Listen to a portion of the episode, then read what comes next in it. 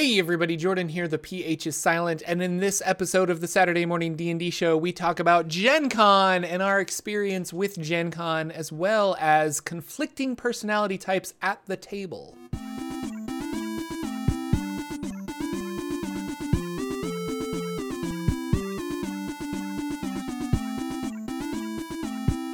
Hello, ladies and gentlemen. Welcome to the Saturday Morning D&D show. My name is Jordan with the silent PH in the middle, and I'm joined always by my wonderful co-host Sir Lucian over at Sir Lucian Gaming. Say hello, sir.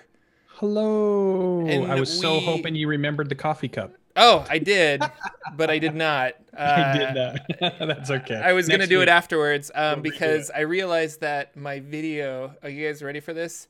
So my video is uh, backwards, not on the Twitch stream, but on my video. So if you're watching this on YouTube, um, so if I go to video settings and I disable, oh, I just flipped, and then I hold up my awesome Saturday morning D and D show coffee mug. Yay. Um, that is going to be uh, the coffee mug that I'm sipping through throughout the day. So if you want to get a Saturday morning D&D show, I know Agrippa the Green got one. She's really excited about it. Uh, and I bought one. So far, we we've sold two. I'm not shilling it or anything, but it's a lot of fun. So I'm gonna flip back.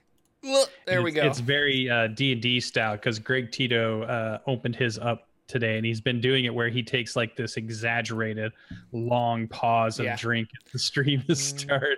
And it was awesome. Yeah, it was really good. So uh, yes. Um, really fun. Love my coffee. Although I think he had water in his mug, and I definitely have coffee because it is Saturday morning, and you have coffee on the Saturday morning D and D show. This is what we do, people. Um, thank you so much for coming out, and all of the people in chat. It's really awesome to see you here. Uh, yeah, uh, we just got back from Gen Con.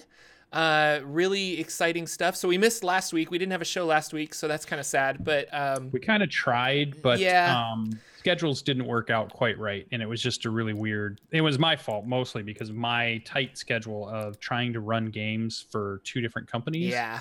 definitely put a lot of strain on everyone getting to where they need to go on time. So next year, for sure, Yeah, we'll plan I'm better. planning now. We will do a show for sure. And then we were thinking like we'll do it from our phones and it'll just be kind of like us in a in a hotel with our phones or something. But even like the the the hotel internet and the phone uh internet is not substantial enough for Twitch. Um, so I don't know. Like we're we're gonna have to play around and actually do some phone calls at hotels and be like, how fast is your internet? And could we stream this? It's only like uh, 45 minutes, maybe an hour. Um, but yeah, so, but, uh, let's open some show notes and, um, oh, where do we get the cup? That's a good question. Um, hang on. There will be a link in the description for sure, and Yes. he probably will post it in chat in a moment. But uh, you will see it also in the video if you're watching this on YouTube and you happen to miss the live show, which I recommend. I know it's a Saturday morning and you got lots of stuff to do. You people are all super busy, but if you can make the live show, it's always awesome. Here we go. So I made a Teespring account. Um, and th- so far I have a cup and a sticker. but uh, if you're soon interested in the cup, soon more. I'm gonna I'm getting a T-shirt designed, and I'm and I just got the design for a second T-shirt. Um, so those will be up there at some point if you guys are interested in T-shirts. Um, not Saturday morning D and D show T-shirts, although we could make those if people are interested in them. I could put the logo on a T-shirt. Um, I know Lucian's probably interested in that, so he, I want to wear one all the time. so I'll I'll look into that and I'll see what I can. I do. love that show. That SM D and D show. It's so good. Yeah. Um, so Gen Con. So man, what that was just I my first Gen Con that I've ever been to. Um, and I had a blast. Uh, what what was your takeaway from Gen Con, Mr. Lucian? What did you do? What was exciting for you? Yeah. Um, again, every year I say it. So if you'd have talked to me, so I've, I've gone three now. Um, so what is that? 2016, 2017, 2018. I was there during last year, which was the 50 year, which yeah, was, that was a super- big one, right? but if you'd have talked to me just like this, we'd had a Saturday morning D and D show after each one of those. I would have said, I would have came back in 2016 said, this was the greatest experience I'd ever had. This is super cool. I've never done it before. And then the next year would have been, oh, this was so good, even better than last year, even though last year was the first. It was the 50 year and it was awesome and there was tons of people and it was great. And then you'd see now you're getting this show and I'm like, it was even better than those two. It's been every time I go, it's gotten better and better. Every time I go, I get better at knowing what I want to do.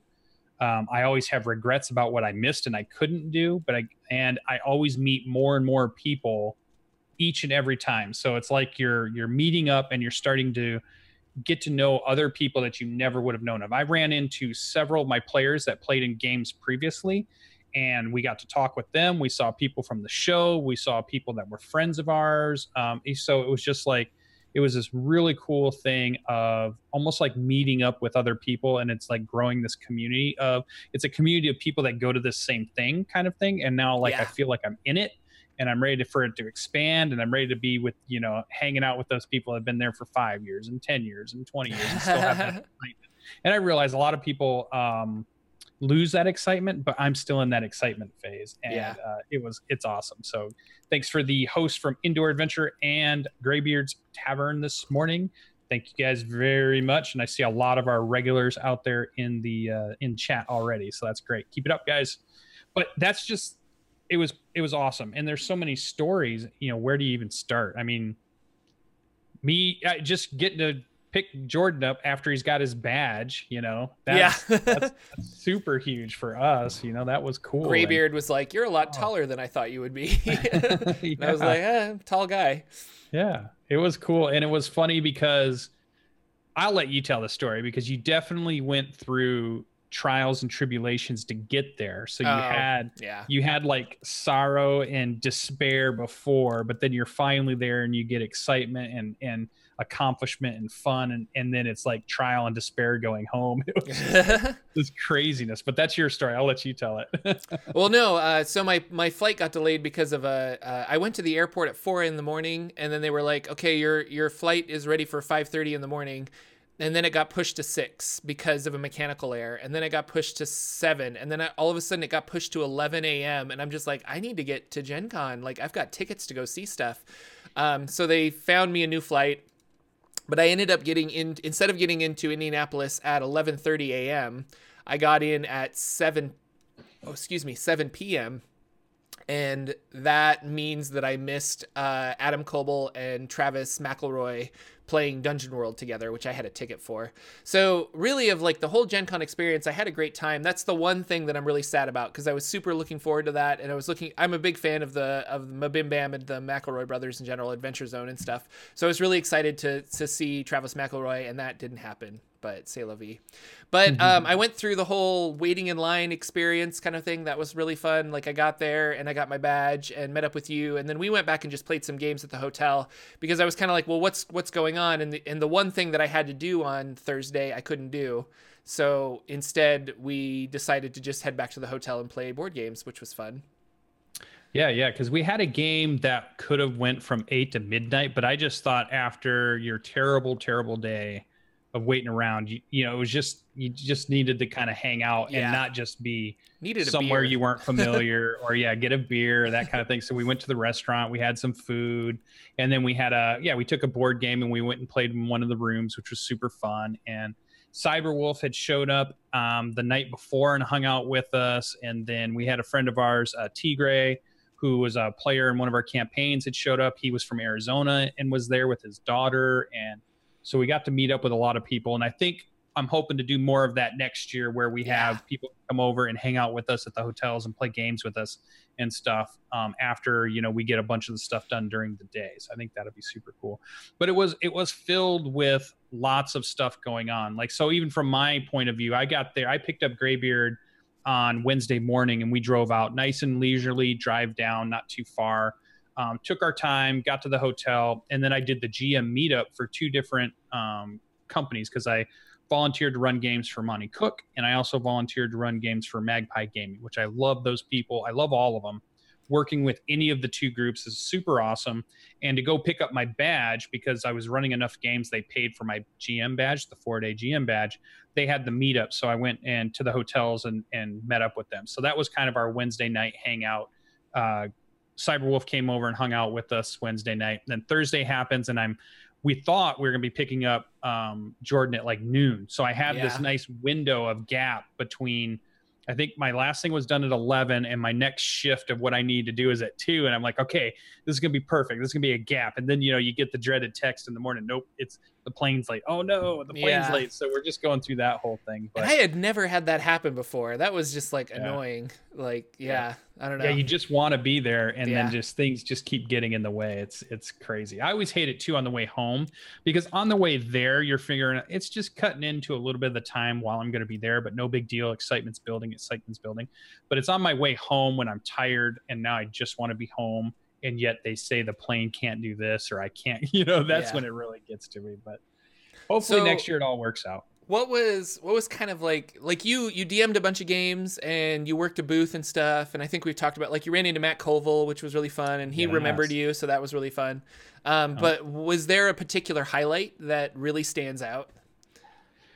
I think the overall highlight, and it wasn't like it was a specific moment, like I think you're gonna say, because I know you, I think you have one in mind. But for me, it was me and you and Graybeard finally kind of meeting up Yeah. and spending the weekend and doing the things we like to do, and then having those conversations like we're friends in the same town, like we're just hanging out, everything's aligning, we're having lunches or dinners together um, we're, we're hanging out in the hotel rooms we're playing games together we're talking about show stuff but we're also talking about our lives and things and that Mhm. for me was what made it great because since january when we really kicked this thing off um, i think it's been building yeah there's been a really good friendship that's building and it's gotten Yeah. really super strong and i love it and that was my highlight is saying okay jordan was able to come down even after i never thought it was going to happen because you had just had your honeymoon and i was thinking oh that it's going to be tough to do two trips like this in a row but your wife is obviously an angel to let you have gone and this stuff and and not give you too much trouble. Or maybe she did. Maybe she has a whole list of things you have to do when you got home. I don't know No, it was uh, it, it was just money. It just came down to money. But I made I made the numbers work because uh, a little more expensive for me to fly out there than it is for you to drive down. You know, true um, and there's no direct flights, so that makes it even more expensive when you have to take two, sometimes three planes to get over to Indianapolis. Because I live in Podunk, Idaho, so you Yeah. know. Um, yeah, I'm just kind of going over some notes that uh, like obviously meeting you was great. I, I'm gonna sound like an, a, a jerk now because it's just like, well, you know, Lucian was great and stuff, but then I did all this other stuff. all this other Um, cool stuff Uh, no, like I, it was, it was really fun to network and meet with other people. Um, and if you watched my Gen Con video, that's kind of what I talked about. But the majority of that was, it was just really fun to meet fans of the show and, um, hand out pins to people. And also it was fun to meet other YouTubers and other streamers and just chat with them. Um, so that kind of was worth the price of admission to me, even though that was just at a random pub downtown that we were all just hanging out at. Um, Definitely had a lot of fun Saturday when I kind of learned that I could use these generic tickets to weasel my way into certain games. So I was able to play a Kids on Bikes game, which is a really exciting RPG that I have high hopes of creating some kind of a Halloween adventure and I want to record it and and I'll probably try to put it on the Saturday morning D&D show but I want to write this this kids on bikes adventure and then record like here's the the you know Saturday morning D&D show Halloween special that we record and then we're able to like throw it on so we'll see if that happens. Uh, no promises, I guess, but that's like my plan is to run a Kids on Bikes games. And then I had a really great time with the Numenera game. I was trying to get into Lucian's game that he was running, but his table was full. So they were like, well, hey, the rest of you guys can just make a new table over here and I'll run a game. And I had a lot of fun with uh, uh, James was the, the james wall games yeah. master and he was really an awesome game master we had some really good players like some other players one player had never played numenera before but like took to it like a fish to water. And another mm-hmm. one had played numenera before and she was really excited and knew knew kind of how to play and how to like like you you compromise and bargain with the DM to lower your difficulty challenge as opposed to well I said it was 19 so the difficulty's 19 you're like I guess I'll roll. Like you can always Yeah. kind of be like well what if I approach it from the east you know? Or what if I attack just its leg? And they're like okay that could lower it that could do this. And um, which is kind of the fun of the cipher system I think is this Yeah. like compromise that you make. Um, but real quick, I guess before we get into a bunch of other stuff, um, I wanted to talk about the Eberron panel I went to. Because Yeah. Keith Baker had an Eberron panel, and I went to that, and he had some really interesting things that he said in that panel that I don't think have gotten. I have been reading a lot of blog posts and stuff, but I, I don't think a lot of people have been talking about exactly like uh, what he stated in that panel. And one thing mm-hmm. is that the Wayfinder's Guide to Eberron that he wrote and, and helped create and things like that, uh, it's not this like play test to eventually become a hardback book. Um, they said that this is this is not really an experiment, but like this was intended to be a PDF only thing. And when the rules are defined, it will be a print on demand kind of book. But it's not like if he writes a hardcover, if they ever come out with a hardcover Eberron book for fifth edition, it's going to have different stuff in it. Um, which I kind of applaud Keith Baker because you know the information's out there. Like eberron hasn't changed because it's always takes place after this war. It's two years after this great war ended and that's where your adventure starts. It's not like the living campaign that the forgotten realms is in.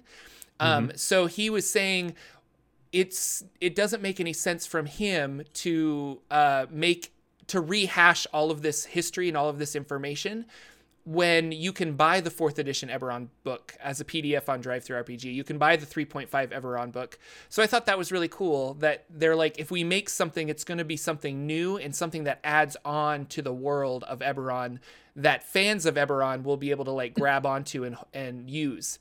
Uh, so that was really cool. And then another thing that I thought was interesting is when he was writing Eberron, he wanted Eberron to be in fifth edition for quite a while, but he was in conversations back and forth with Wizards because Wizards of the Coast wants it to fit into their their uh, pl- the planes of existence, the Great Wheel cosmology, like the the uh, even Spelljammer kind of a thing. Like this crystal sphere is holding Eberron, and this crystal sphere is holding Dark Sun, and this one is holding the Forgotten Realms.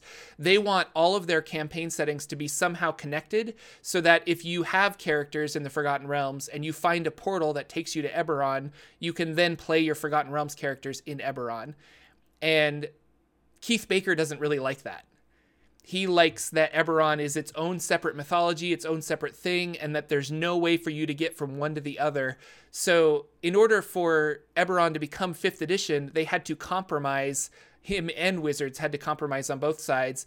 And so, the way he described it is that the Forgotten Realms is here, and the Great Wheel cosmology is around the Forgotten Realms and all of that stuff, and the different planes of existence, and the prime material plane, and all of that jazz. And then there's a void of space, like a quadrillion million amount of miles that uh, is over here, and then over here is Eberron.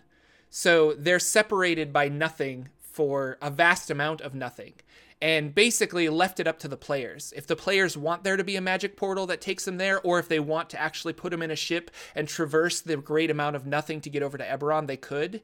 But mm-hmm. Eberron has its own gods, its own world over here that's separate from the Forgotten Realms um, be- because of this great void. Uh, and I just, I don't know. I just thought that was really interesting. So I wanted yeah, to share that because not a lot of people are talking about it, but he was very much yeah. like like no, like we were in long long talks about trying how to how to get the mythology to compromise to to synergize, you know. Yeah. And and really all of it no matter what Wizards of the Coast wants or even Keith mm-hmm. himself wants, it's the GMs who run the games yep. decide how or what's in between these worlds and if they bring them into their campaigns or not, right? Because yeah you can it, all the books are about suggestions. All the books are about ideas that you can use and Absolutely, all the books are yeah. meant for you to steal things from whether whole cloth or just pieces and parts. And i think it does feel evident that keith kind of wants it one way and wizards of the coast wants it one way. Yeah. But it does sound like they've they've come together and say okay obviously each way we both want isn't exactly the same but let's let's find a way that works for both yep. enough and keep moving. Because really it's amazing kind of success story to think about that was a contest at you know at one point to build a new world for the Dungeons and Dragons franchise. Mm-hmm. and it went from that. You know it came from somebody on the outside building a cool world winning you know over getting voted over the other cool worlds that might have been built and it's in there. It's part yeah. of the canon as far as if you want to follow your canon. But I'm always leery about canon, anyways, with role play games because so many of us use homebrew or so many of us yeah. use, you know, your Forgotten, we've talked about this in many shows. Your Forgotten Realms is different from my Forgotten Realms, even though we both have a Red Larch or we both have a, a Waterdeep or we both have whatever. Right. So it's, you got to be careful. I always caution people to before getting upset. Like even in chat was talking about, you know, a little bit of the, you know, oh, Eberron is better than this, or oh, I wish this this camping like Ravnica, I feel like is getting some heat from a certain core group of the Dungeons and Dragons community because it's not part of what they consider their canon or yeah. you know that it's not part of the prime material yeah. plane forgotten realms ness yeah yeah it's not it ravenloft like it's not they're these, bringing in the yeah. card stuff but that's okay i mean it's all about ideas and you don't have to like all of the ideas it's just having a big option sitting there before you to say hey if you like this thing put it in your game if you like this thing put it in your game like you love um like the Ravenloft stuff, and I'm not really big on it, so you probably won't see it a lot in my game. But that doesn't mean I'm going to go onto the forums or whatever and say there shouldn't be a Ravenloft. This isn't D and D. This is that's that's Vampire the Masquerade, or you know, I'm not going to try to down on somebody because they love that stuff, and and um, everybody has their own tastes, and that's what's cool about it. You just get to pick pick and choose. So I think Keith it, Keith is one of those people that I think is a, a little bit of the um, I don't want to say hero, but I admire because he was able to build something and get it into something he loved, right? Because yeah. he obviously wouldn't have put that much effort into a world for Dungeons and Dragons if he didn't love Dungeons and Dragons in general, right? Before yeah. it started, when it happened, and even afterward. I'm sure his feelings of Dungeons and Dragons are pretty strong. And that's how I feel too. Like I, I hope to someday have something like that too, or I think we all do, where we something we love we become a part of in some way in some lasting way. So i think that's really cool that he's done that. And it's he's you know doing the panels. And i think one of the things that you did that was really good about pointing out is because i think a lot of people were reading into situations without really having information. So they were trying to oh they're only putting eberron on the pdf and it's playtest material right. only. It's not a printed book. So maybe that means uh, Wizards of the Coast really doesn't like Eberron, so they're doing all these things to to keep it down. But they're do they're going to do a book for Ravnica, so they obviously must like you know that's reading way too much into that kind of thing. I just think they're trying different avenues to get information out, and I think they're trying to remember they have a business based on printed books imagine that in the in in 2018 when we all have the kindles and we all have the online and we all want to play everything online they're still trying to run a print business for the most part. Yeah. Newspapers are almost gone at this point with they're just online presences at this moment. Magazines going you know back and forth it's just amazing to me. So i think I, it, it's just an evolution of what they're trying to do. Is DM's Guild going to be a good way for them to get products out? Is DriveThruRPG the way to get some products out there? Or and, and you know D and D Beyond and the other the stuff they want because everybody wants to have their own website at this point. Um, virtual tabletops and that kind of thing. They're just getting that product out there. So I think it was really cool that, but it's cool we have it, right? Eberron's out there. No, it's, I think it's, it's, really cool. Info on Shard bringing it up to 5e so that you can play it. Um, if you get the PDF right now, even though it says playtest, if they update that PDF, you still get the updated PDF. Yeah, you can re-download it with the updates yeah. and stuff. So that's so. cool. There's going to be artwork in it. There's going to be good rules in it. There's going to be good stuff that you can put in your campaign. So it's win-win for us as players, no matter what. So that's the way we should look at it. Yeah. I think and that kind of leads into our, our news, even though it's like Gen Con tied into news because they were talking about some of that stuff. But that was something I I thought was interesting is the Wizards of the Coast presence at Gen Con is not huge. No, yeah, I was surprised about that. And actually, Graybeard was telling me that they used to have like a huge castle, and it was this like like Wizards of the Coast was big, and they had a whole section. But they, I mean, nothing. Like yeah, yeah, like if you're walking through that big hall and you're you're trying to find like a vendor that's trying to stand out that's got a big presence, you're talking about like Goodman Games, Fantasy Flight, Paizo. Paizo, yeah. Pretty big thing. They're they're pushing. They had like two Pathfinder whole sections, one for their Pathfinder playtest and one for their like books and stuff. So yeah, so it was interesting to me that there wasn't a bigger, and they have two big products. They have D and D, which is on a resurgence, but they also have Magic the Gathering, which still hasn't Mhm. gone, you know, is still super popular. I was just at the comic book store uh, on yesterday and they were running tournaments, Magic the Gathering tournaments, you know, there's so, Mhm. and there were a lot of people in there playing them. So it's still super popular. And they didn't, I didn't see a huge presence. There was people selling cards, but they were mostly secondhand vendors. It wasn't like Wizards of the Coast booth. Yeah. Um, in fact, somebody asked me where they could buy a D&D book, and I had a hard time telling them where to go to buy one. I saw I saw a couple, but I can't remember the name of the store that had them. But yeah. Yeah.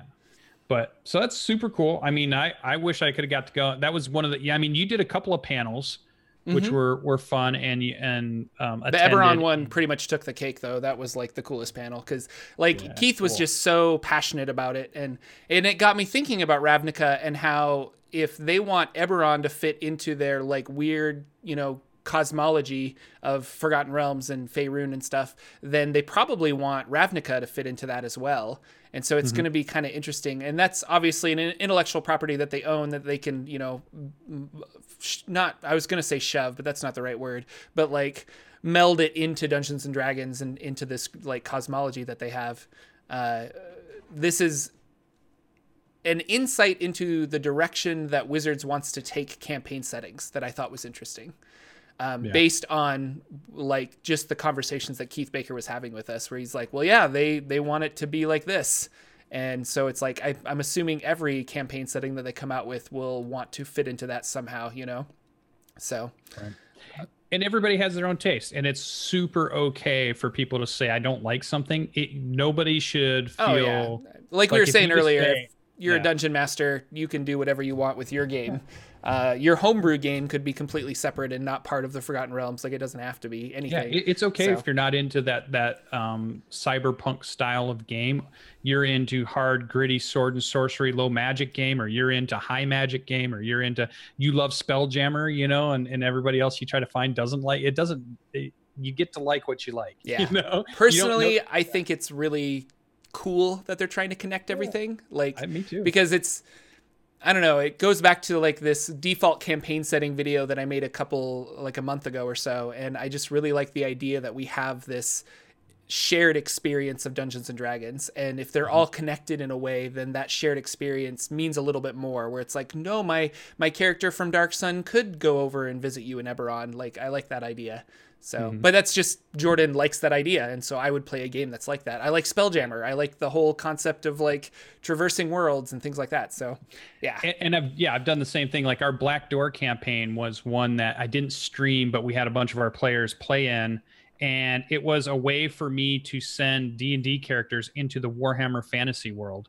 Mhm. which be, that's never going to happen. You know, Wizards of the Coast is never Yeah. going to work with Games Workshop to do that. But guess what? I don't care. I'm the DM. I get to do it. you know?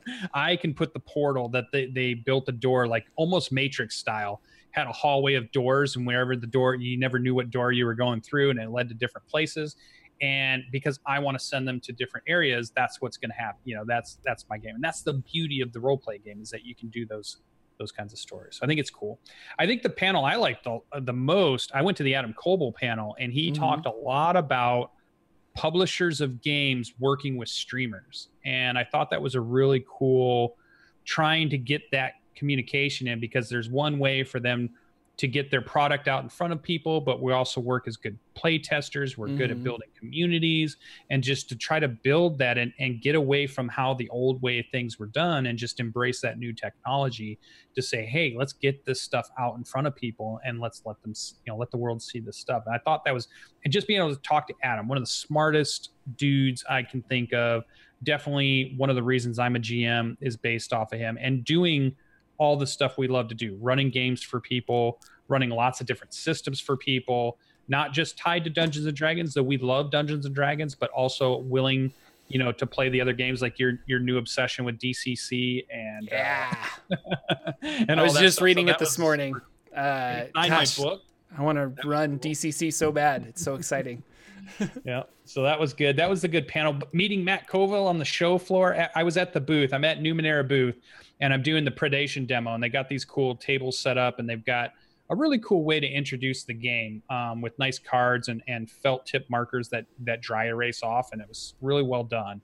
And Matt Colville and uh, Anna and Lars show up to the booth and they're just kind of hanging out. And I'm just like, I got to stop my, I, there was nobody at my demo table for the moment. And I, I hesitate and I'm like, okay, it's just gonna be a minute. I'm just gonna run over and talk to him.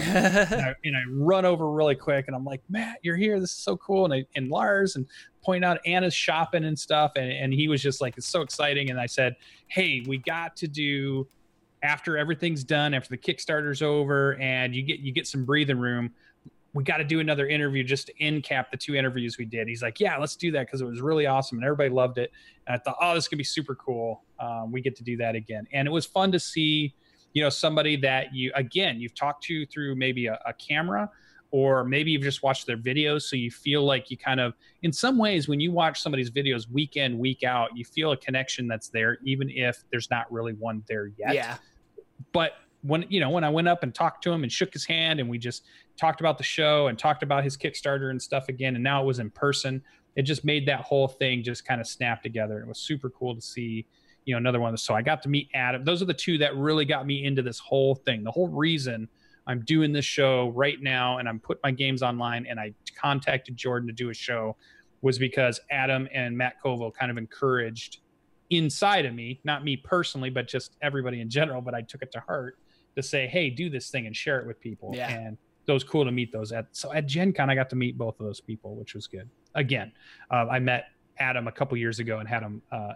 at his booth. So that's just that's the cool thing of Gen Con. But if you can't do that one, you can do PAX Unplugged or you know you can meet the if you're a super fan of Penny Arcade, go to the PAXs, and if you're a super fan of these other things, I know Dragon Con and uh, Gamehole Con was another one I was hearing about, and Gary Con and I know I've got con fever now. I want to go to all yeah. of them. and Jordan wanted to. Uh, he saw the cosplay. That was my funniest line before we get there.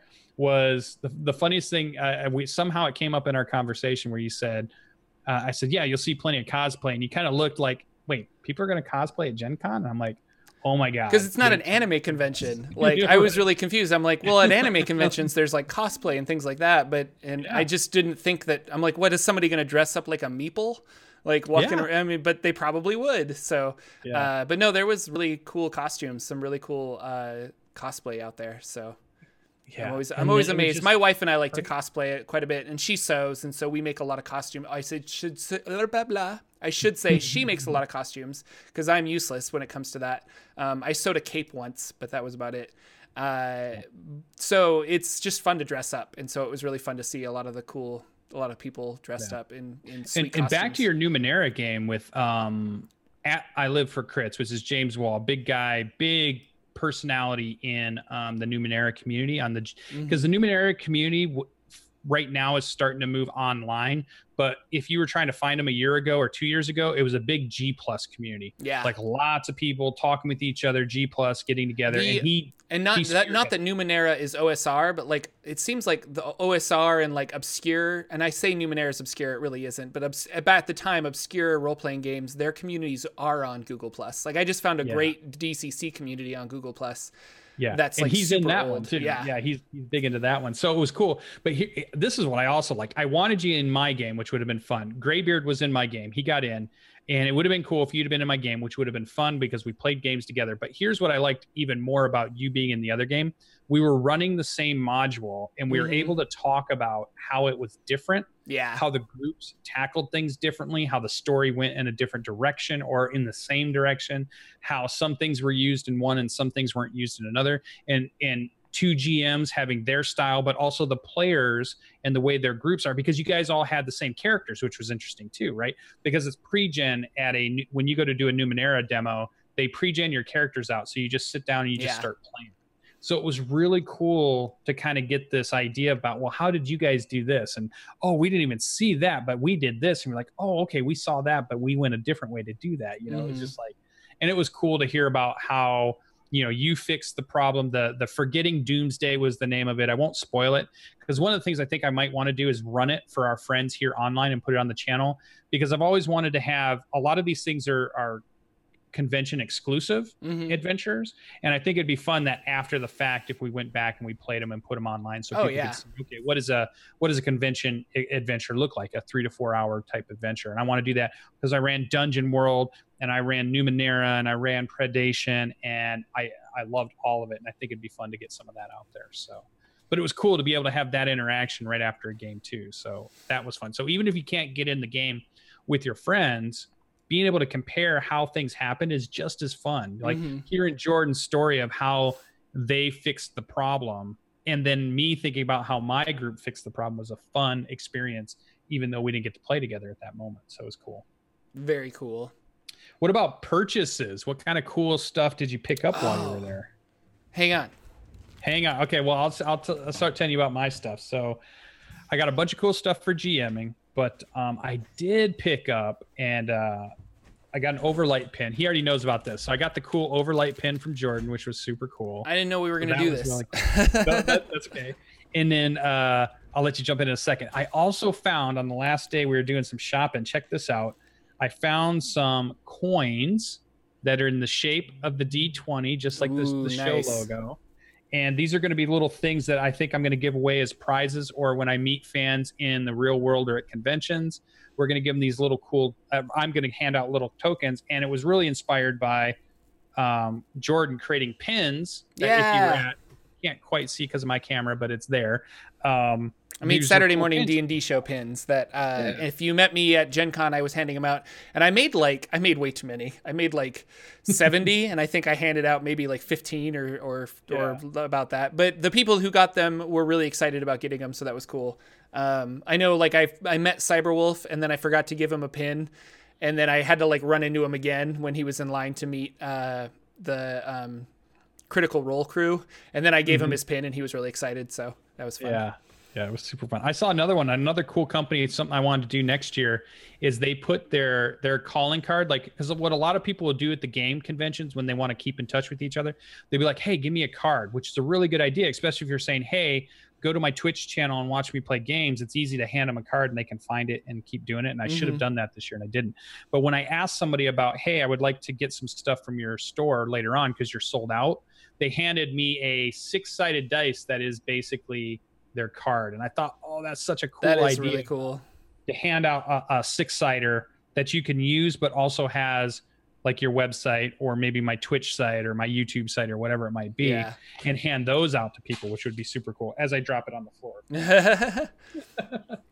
no, dog that's really awesome. Uh, I picked up a, uh, I think it was Crystal Dice. I forget the name of it, but they had Gen Con dice, a D6 that had Gen Con 2018 written on it, and I ended up picking up that because I'm like, I want like a memor, like I want to remember Gen Con, so I picked that up, which was really awesome.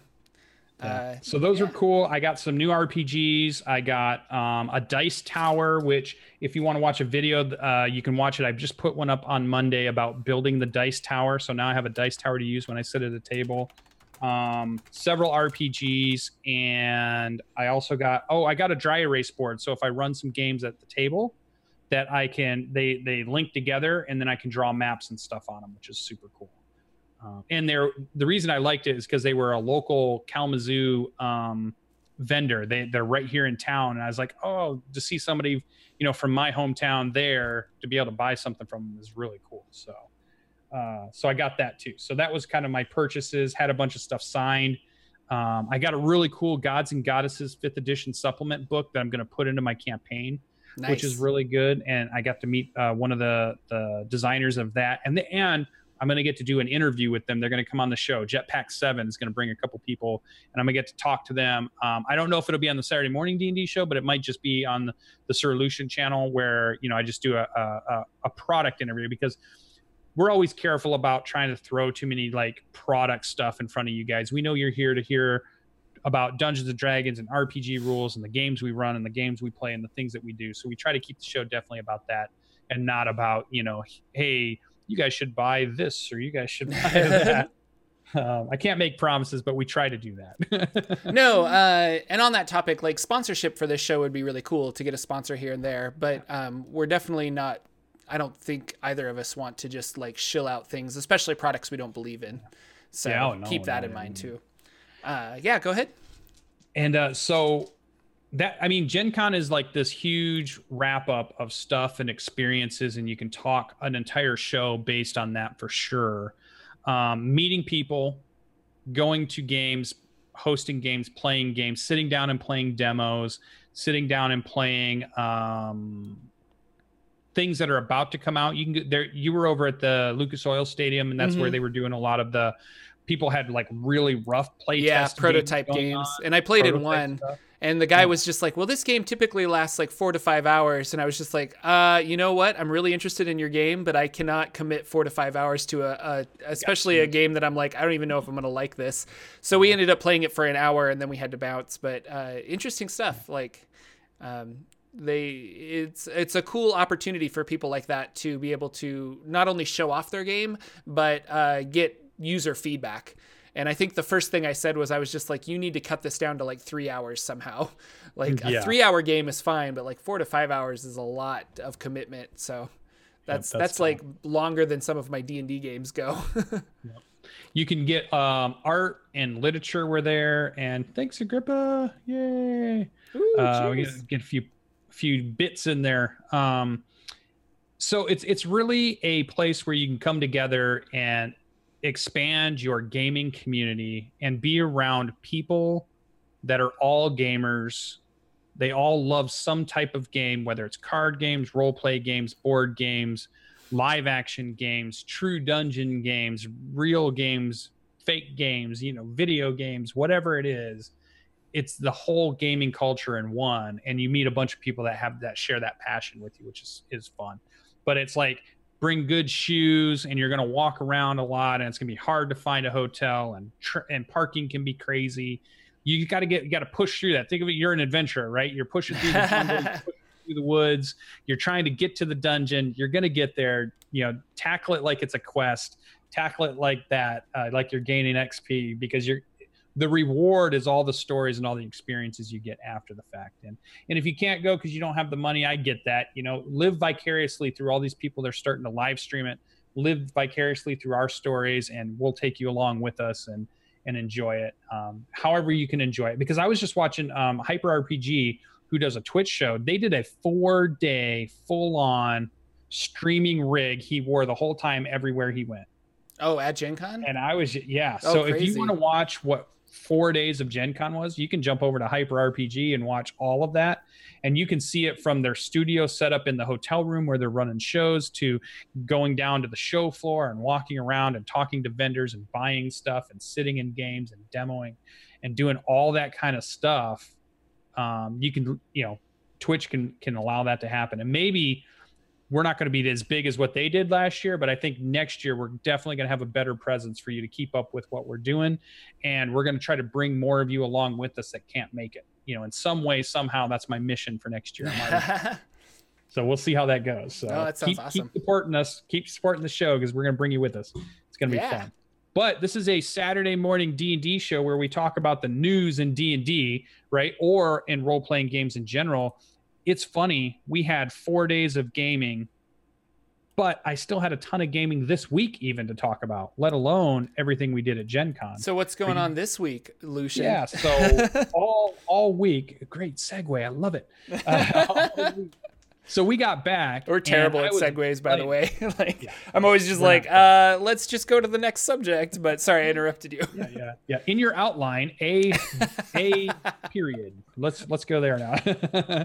and uh, so I got back Monday, and instead of being like uh, like I thought a lot of people were, many got sick when they got back, and or many were tired, like the, you know all their energy was gone. But I was super excited and upbeat even Monday and so I put out a video. You can check it out on my YouTube channel, which is me building the tower, which I've already talked about to show you a little bit of that.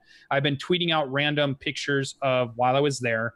And then Tuesday night, we had our regular game, normally is our Adventure League game. But because we were just getting back from Gen Con and our GM needed a break to bring another player in soon to the show, this Adventure League Tomb of Annihilation show, we did a one shot of Tales from the Loop, very similar to Kids on Bikes, um, and had a blast diving into my 80s childhood and running an adventure in 1986 and using every possible reference I could come up with from theme songs to movies to books to adventures that were out.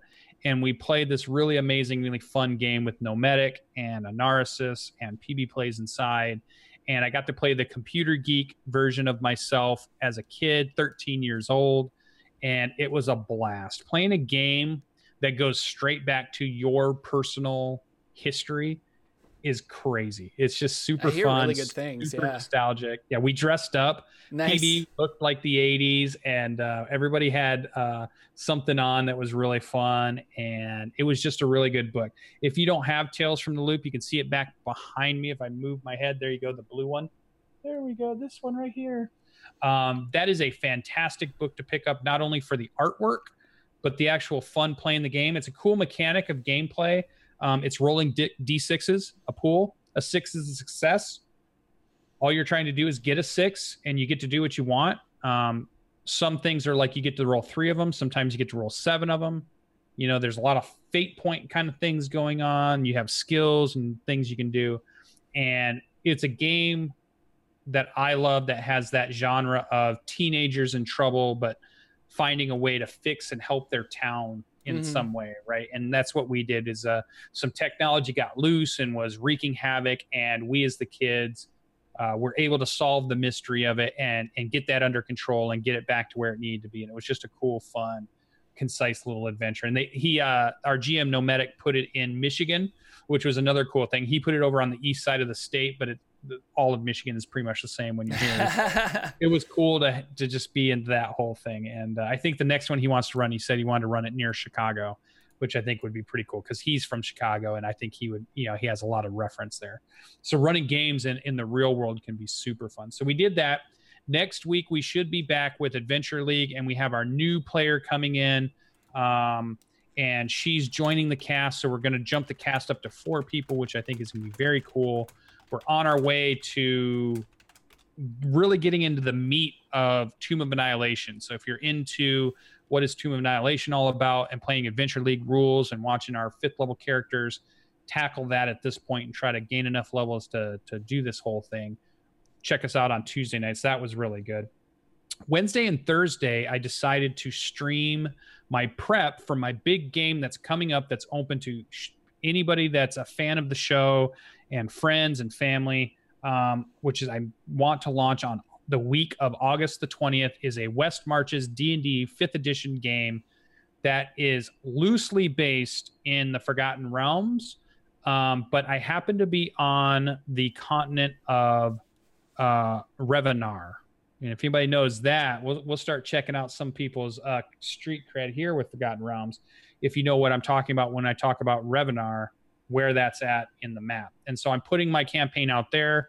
It's a hex crawl, it's a West Marches style, it's a certain areas have modules connected to them. So if they go to that, it's going to kick off a module. Some of those aren't even D&D modules. Some of them are OSR style modules. Some of them are mega dungeons. Some of it is all kinds of stuff going on.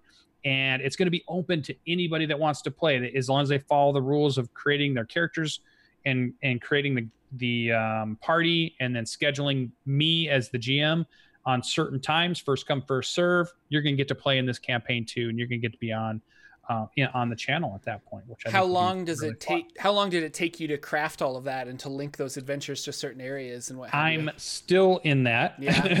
and, and if you want to see a little bit of it, you can go back and watch the VODs of my Thursday and Wednesday and Thursday night because I streamed getting the town ready, creating a map for the town, starting to fill the town out of the NPCs. Um, I also started hammering out some mechanics, some travel mechanics that I needed to figure out before this thing went live. I still got a bunch of stuff to do, and I'm going to stream all of it as much as I can. So, like Twitch overlays and getting the the game set up on Roll Twenty, getting the, all the Twitch pieces put together, getting all the documents for character creation, party creation, and scheduling of games and the rules of the games together. I mean, it's a big production. This is the biggest thing I've done. Not all games have to be this way. Many games can be you get your friends together, you roll up some characters in that first hour, and you just play a really ad hoc, off the top of your head kind of game. And it can be super fun, super rewarding. This one's going that opposite direction. This one's going, I'm going to make a show out of it. I, I want documentation for everything. It's going to be big and, and crazy. Um, I'm bringing in modules from all over the place. I've, so I've got a, all my show prep for that, my campaign prep. We talked about this in our in our last show, where we talked about the three types of prep that we go through. So um, you have your campaign prep, your session prep, and your show prep if you're going to put it out for people to see the three types of prep and i'm going full bore on all of them. So this is going to be like weeks of build up to get this ready to go and off the ground. So but i'm super excited. Um, i can't wait to have multiple groups running in the same world running through the same hex crawl running through some cool features and it's going to be fun. I think it's going to be really good. And then Friday night, I did a stream with PB Plays Inside. We played some Saints Row 4, which was really fun to just set the RPG stuff aside for a day or a night and then say, let's play some computer game stuff. But tonight, after I go through and uh, we get done with our show and we go on for the rest of the day, tonight I'm going to be test playing a RPG that's based on band battles. So the idea is that you're building this band and you're going to try to become famous as a music band or rock band or any type of music band really and you're going to battle other bands you're going to try to make it by going to these battle of the band kind of um, things so like i'm thinking of um, you know like scott pilgrim kind of style play here and it just has me super excited it's being made by pb plays inside who's developing the rpg that's eventually going to get put out hopefully and we're going to talk about character creation tonight. We're going to talk about how the game mechanics work a little bit, nice, and help her. So being in the in that design space is really exciting for me because this year, I've said it a few times, was about getting the shows off the ground, getting the channel up and out there, really connecting with the community. But next year, 2019, is when I tackle design for sure because I want to put something up on Drive through RPG. I want to get something up on DM's Guild. I want to get stuff up that people can go and, and, and really get into that design space mm-hmm. that I already know Jordan's already started to tackle because he's got his nearly finished.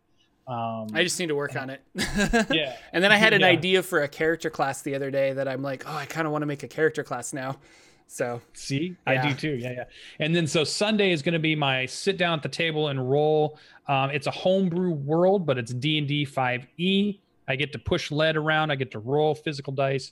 I get to play with LB Hackemup and her friends, and it's uh, several friends that are from a, a pretty famous game company um, here in town. So that's super fun, and we've got a good storyline going. I think we just hit third level, so that's super fun. And I'll finally get to play the Arcane Archer that I built, which is a, a gnomish Arcane Archer that I've got a really cool backstory. Maybe I'll post that at some point so you guys can see it. Um, and so that's that's that. And you know, the whole next week is going to be filled with stuff too. So I mean, it's like it was cool. Gen Con happened, and then I rolled right into all this great gaming still going on. What about you, Jordan? How did how did your gaming go the week you got back? Um, well, uh, it didn't because I had like my Hot Springs Island uh, well, I got home so late on Sunday. Usually I play games on Sunday, but I got home so late because my plane was delayed again. So instead of getting home at noon and doing, uh, having people over at like two or three and actually playing through my inverted pyramid game, um, that did not happen. And then my Hot Springs Island game on Tuesday didn't happen because of a friend. It was his mother's birthday or something. And so I only have three players for that. And if one player's missing, I've never DM'd for two people, but we kind of all decided that a two person game just wouldn't really work very well and kind of three's the minimum. So we decided to cancel that one. Um, but I did play Adventure League last night or Thursday night, and uh, I couldn't get into my regular table to finish Forges of Fury which is really sad because I kind of wanted to see that play out to the end. But uh, so I was at another table and we just started, and I wrote it down because I completely forgot what what it was called. Um, the Hidden Shrine of Tomo- Tom- Tamoachan. Oh, that sounds familiar. Yeah, that's from Tales of the uh, Yawning Portal. Um, it's yeah. an older one that they redid for fifth edition. So we started that one. And it was an interesting game because it's very puzzle based and I like puzzles. And so we got in there and we were rolling a lot of investigation checks and a lot of puzzles and trying to figure things out. And I was really proud of myself that in the first room that we were in, I figured out two of the like six puzzles. Uh, two of them I figured out by myself. And I was just like, oh, this is really great. But we had a player that did not like puzzles and mm. he he literally was ruining ruining it for the rest of us. And uh, the this culminated in him turning to us and just being like guys this entire adventure is a waste of time. I don't even know why i'm here. And we kind of looked at him and i didn't say this but i'm like i don't know why you're here either because you're kind of ruining this for the rest of us. Like if you if you're not having fun leave. Like some of us like puzzles. And i did say that. I was just like some of us like puzzles and we're having a good time. And he just kind of like grunted and like went off into his corner and then the yeah. one time we went into an encounter, we talked our way out of it because we realized the guy was a little too little more difficult than we had anticipated and I didn't want to fight him and the other three players didn't want to fight him. He was the only one that did and he's like guys we're not going to get magic items if we don't fight him. We're not going to get experience points if we don't fight him and we're like so we don't get magic items we don't get experience points we live. How about that? Like that's exciting. Uh, yeah. The the entire kicker of this is he was so adamant that we weren't going to get any experience points this entire campaign. Uh, or the entire session. And then the kicker at the end was when the guy was like, okay, for solving the first room puzzle, you guys get a thousand experience. For solving the second room puzzle, you get 1500 experience. I think we walked away with 2700 plus experience at the end of the day. Uh, yeah. And I don't know. It was it was just an interesting uh, Adventure League is always weird because you play with random people um, and it's definitely not like a bunch of people who are sitting at the table having the same play style as you. Uh, yeah. But this guy especially was not in a good mood. He this was not the adventure for him, and yeah. so I'll, well, and, I'm and curious that, that to idea, see him that that idea that we have different styles. Yeah. And we have to remember that yes we want to play in games that have a style that match ours but we might get in a game that doesn't. But that doesn't make that person wrong necessarily that if they're going to spend four hours of their life that they yeah. want to play a game they like to play and maybe that's combat heavy for them or whatever that's cool you know it's okay. Always try to handle the situation better. It sounds like he wasn't able to handle the situation as well but you know, we're all going to fall into that because we're all going to get into a, a, space where we're like, ah, this kind of seems boring, guys. Can't we just move on? It was like, yeah, well, I want to go do this or I want to go do that. And I was a little bit like that because in our adventure league, we avoided two encounters the other night in our adventure league tomb of annihilation because we're in the jungle and we're like well we'll just use the jungle to sneak away and i wanted to be sure that i said to our gm but we're gonna get xp for that right because if you tell me you're not getting XP unless you fight. I'm turning right back around and I'm going to hit something and he was like, no, no, no, you get XP for encounters. I'm like, cool, let's go with the narrative. I'm having fun. But if you, the moment you say, no, you guys don't get any XP if you're not fighting, I'm throwing punches at something, you know? Yeah. so I get the mentality too, but it's, I, I wonder who, whose try... job is it at that point to fix that? I don't know. I would say try something new though. Like that was where I was yeah. frustrated with this guy is like you've never well, and maybe he has been in adventures like this, but I'm like try something new.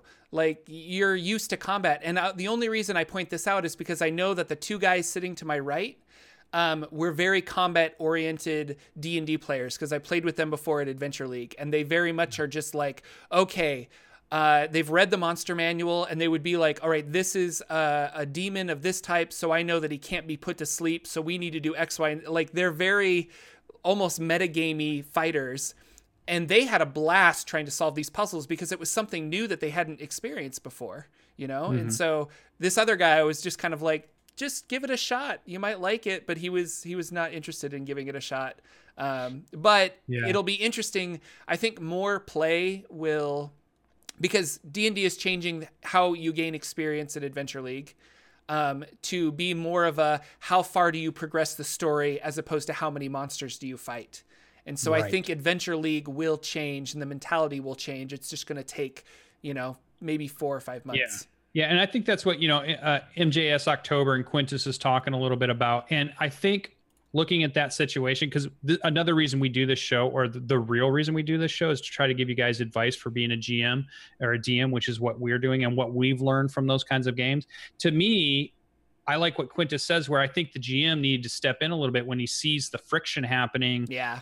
Just try to smooth that over. But i also listened to adam koebel not too long ago talking about the gm's role where he said that's what everybody says it is but it's you're you're the gm and you're there to run the game you're not there to make sure everybody has fun.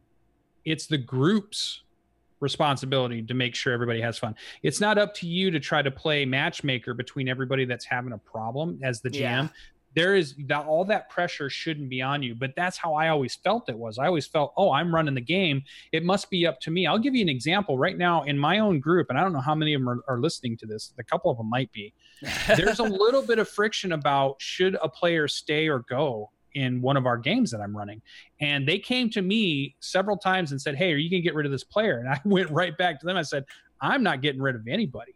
If you guys don't want somebody in your group, you need to come together and you need to discuss it like adults and just say, Hey, maybe you're not having as much fun as you thought you were. It's okay if you go. There's no hard feelings. You know, come at it from a, a direction of we all just talk it out and it's there, but it's not on me to decide one way or the other if your party's needs to change mm. in, in dimension. And so that's a really careful place to put yourself as a GM, but don't feel like it's your job. If they're not having fun, it's not just because of you, right? It's about all of us coming together and all of us giving our expectations and, and meeting those expectations that we set to have a fun game. And if we don't have the same styles, if me, if Jordan loves puzzles and I hate puzzles, it may mean we're not going to have much fun playing in those games together. Doesn't mean we can't be friends. Doesn't mean we can't do all the other stuff. Yeah. But our styles of play are a little bit different. So I need to find a group that has the style I like. I need to find the GM that has the style I like. It doesn't mean anybody's doing it wrong. And I just hope that people can can do that. It feels to me like it's never one person's fault when you look at these kinds of things. I I feel like it's everybody's fault in a little bit of way, right? It's a little bit of a of of the players not coming together and, and trying to maybe say, hey, you know, and maybe you guys did. I wasn't at the table. I'm not trying to throw mm-hmm. blame or anything like that. But it was like a little bit of as the players try to bring that person in when they see they're, they're being a little tacked. That player doing what you said, be willing to experience something new. If he would have been willing or she would have been willing to, to take that extra step, that might have smoothed the whole other thing. If the GM would have noticed that they were really antsy about not getting XP and encouraged them to say, no, no, no, you're going to get plenty of XP, right? Play the thing out. Maybe that would have smoothed the whole session over right. three hours into it, you know, before and I got a feeling that the GM and the player knew each other outside of the game, and they were he was being adversarial to the GM, and the GM was being adversarial back. And I'm like, I think yeah. they're like they're either acquaintances that don't really care for one another, or they're friendly enough that they're like, I'm gonna kill you, kind of a thing. Uh, mm-hmm. I don't know. It was interesting, but yeah. but yeah, and, and like you said, we're meeting people that we've never played with. We may never play with again if yeah. they're not there the next night. So that throws a whole new mechanic into. It's not the same as putting your home group together and playing a game. It's a very yeah. different style. But I always want to learn from a situation, whether I'm in it or not. So when Jordan tells me something like that, that helps me think about the next time I'm in a situation because I had I had weird experience. Well, not weird, but really crazy experience. I was running the Dungeon World game at Gen Con. We'll bring it back around here for a second. And the group, we were playing a dark, um, or I, I set up a dark game of Dungeon World where everybody was undead. The world around them is dying. And it's about the last living spark and deciding are you going to fight for this world or are you going to let it pass in the night type thing. And it was really atmospheric and i was setting that whole thing up and they turned it into the monty python comedy show. And i sat back as they're laughing and crying at the jokes they're making and thinking to my smell to myself with a smile this isn't the game i would want to play. I would want to take the, the material a little more seriously but i realized in that moment it was okay because they were all having fun and it's okay if it's not the style of game i want to mm-hmm. play they are loving it. They were having this great story about how their the companion mule named um, Olaf and their wizard Kevin, who could only say the word Kevin to communicate. And I had a player at the table who, when he created his character, his jaw was missing on the undead. So he said nothing the whole four hours of the game. All he did was make grunting noises because he was thinking that's how the undead would act. And normally we would all say that's huge red flags of don't do this at a table. Mm-hmm. Don't be the player who's not going to talk for four hours. Don't create the character that can't do that. But they made it work. They were having fun. And by the time they were crying, they were laughing so hard about this game. And I was just like, this is this is crazy. This is not the group I normally would have done, but hey, they loved it and they walked away with a great experience. And that just tells me the same thing like what you're talking about is you've got to just be willing to sit there and see somebody else's style or play in somebody else's style and enjoy it for what it is, even if it's not what you normally would do. Yeah.